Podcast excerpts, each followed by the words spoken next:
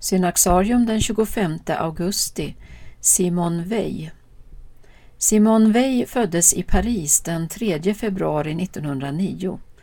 Hon tillhörde en fransk-judisk släkt, hennes far var läkare och tillsammans med sin tre år äldre bror uppfostrades hon i agnostisk anda, men utan fördomar mot religiösa åskådningar. Som barn beskrevs hon som ömtålig, blyg och förvånansvärt klok. Hennes omsorg om de utstötta och fattiga fick henne att redan som ung avstå egna förmåner. Hon var flickan som inte ville gå med strumpor när det fanns barn som var utan.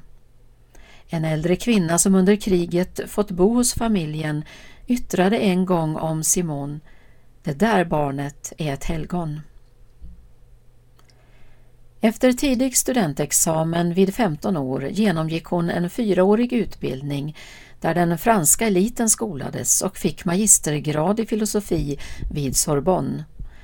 Samtidigt engagerade hon sig för arbetarna och de arbetslösa och lät allt mer tala om sig i Paris. Efter att ha verkat ett par år som lärare bestämde hon sig för att ta tjänstledigt och pröva på de arbetandes villkor. Hon blev anställd vid Renault-fabrikerna, gick enklare klädd än de flesta av sina arbetskamrater och avstod större delen av sin lön till de arbetslösas kassa.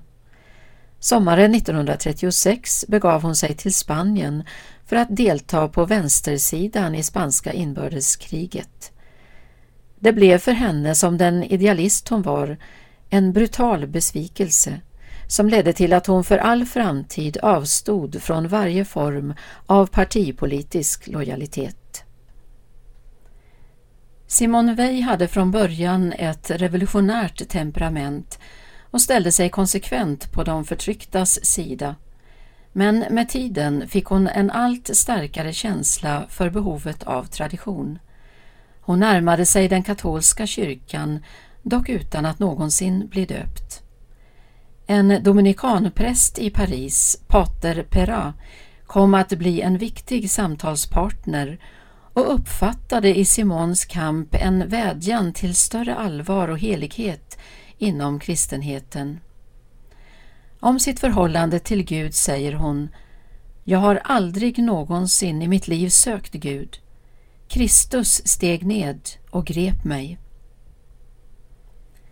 För Simone Weil var omsorgen om sanningen avgörande, något som präglar hela hennes författarskap. Hon skriver Vänder man sig från Kristus för att gå mot sanningen så dröjer det inte länge förrän man faller i hans armar. Livets verkliga mening var för henne kärlek till sanningen och det absolut goda, utan förbehåll.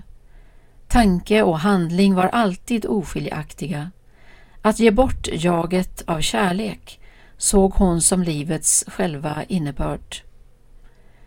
Simone Weil dog den 24 augusti 1943 i sviterna av den lungsjukdom hon ådrog sig under tiden som fabriksarbetare.